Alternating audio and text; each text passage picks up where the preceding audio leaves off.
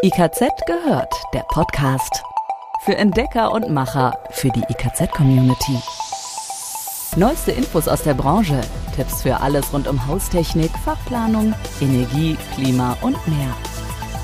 IKZ, schon gehört?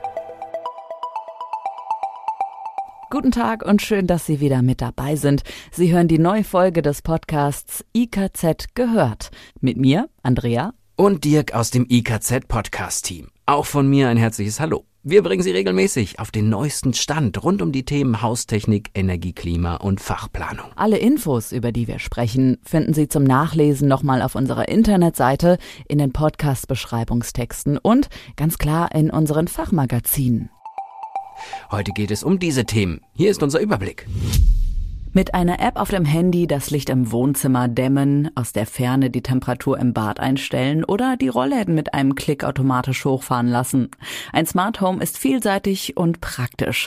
Doch was ist mit der Sicherheit? Worauf man achten sollte, mehr dazu gleich. Trinkwasserleitungen für Kaltwasser dämmen, das scheint auf den ersten Blick nicht nötig, wenn es darum geht, Energie zu sparen. Es gibt aber zig weitere Gründe, diese Leitung zu dämmen. Welche das sind, das hören Sie in dieser Folge.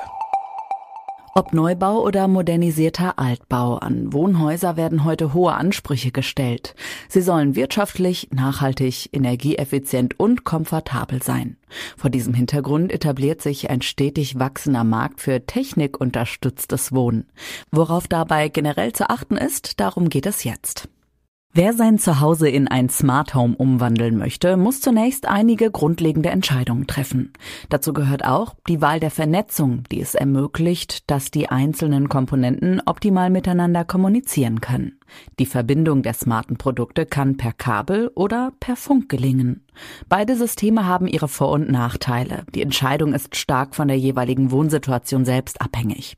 Die Installation von kabelgebundenen Systemen bietet sich bei einer ohnehin anstehenden Renovierung oder dem Neubau an. Naturgemäß müssen für kabelgebundene Systeme Leitungen verlegt werden, was wiederum eine vorausschauende Planung der Haustechnik erfordert. Dafür ist die Datenübertragung sehr schnell und die Störanfälligkeit sehr gering. Im Altbau sind funkgesteuerte Systeme ohne Eingriffe in die Bausubstanz zu realisieren. Wenn auch auf mögliche Störquellen besonders geachtet werden muss, bieten sie sich ebenfalls in Mietwohnungen an, da sie problemlos wieder entfernt werden und Umzüge mitmachen können. Da die Zukunftsfähigkeit der gewählten technischen Lösung eine große Rolle spielt, sollten Smart Home Interessierte zudem darauf achten, dass Systeme und ihre Ersatzteile in mehreren Jahren noch erhältlich sind. Speziell sogenannte offene Systeme haben den Vorteil, dass Produkte von verschiedenen Herstellern miteinander kombiniert werden können. Ein weiteres wichtiges Thema ist natürlich die Sicherheit der Daten. Stellen Sie sich vorher unbedingt Fragen wie, wo speichert das Smart Home System meine Daten? Und gibt es eine Verschlüsselung? Hier spielt die Ende-zu-Ende-Verschlüsselung eine wichtige Rolle. Viele Smart Home Anbieter haben das bereits mit im Programm.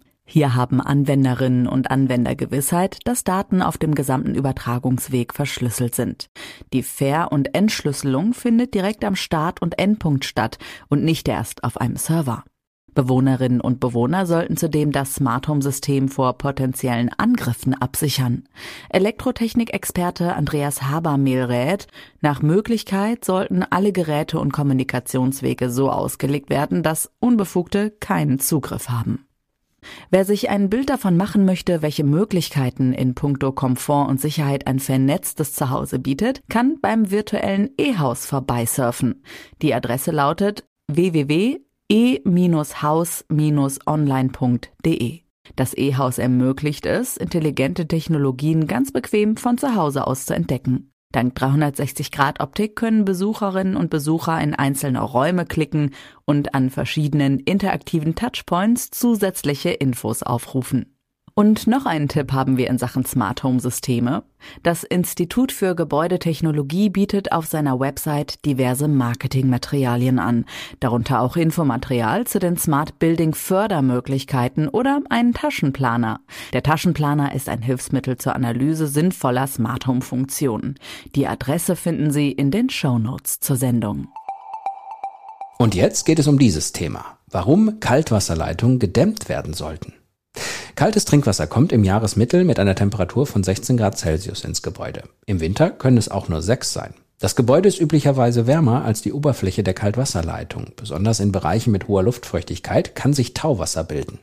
Leitungen in Schächten und Zwischendecken sind gefährdet, denn sie sind häufig von weiteren Leitungen umgeben, zum Beispiel von Heizung und Warmwasser.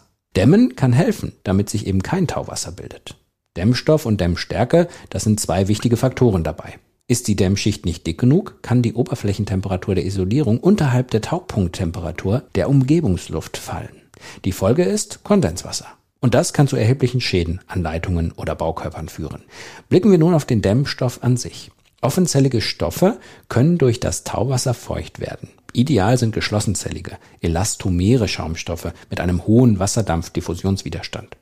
Ein weiterer Vorteil der richtigen Dämmung von Kaltwasserleitungen, das Trinkwasser wird vor Keimen und Legionellen geschützt. Diese vermehren sich besonders zwischen 25 und 55 Grad. Daher sollte die Wassertemperatur von Kaltwasserleitungen immer unter 25 gehalten werden.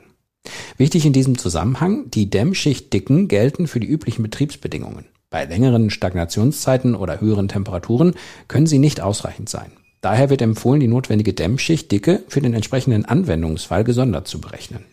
Dafür stellt zum Beispiel der Dämmstoffhersteller Kaiman das Online-Kalkulationstool KaiCalc zur Verfügung.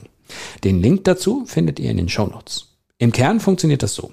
Das Programm verfügt über unterschiedliche Berechnungsmethoden. Neben der Kalkulation der notwendigen Dämmschichtdicke, um Kondensation zu vermeiden, kann auch die Temperaturänderung berechnet werden. Steht die Kaltwasserleitung für eine bestimmte Zeit still.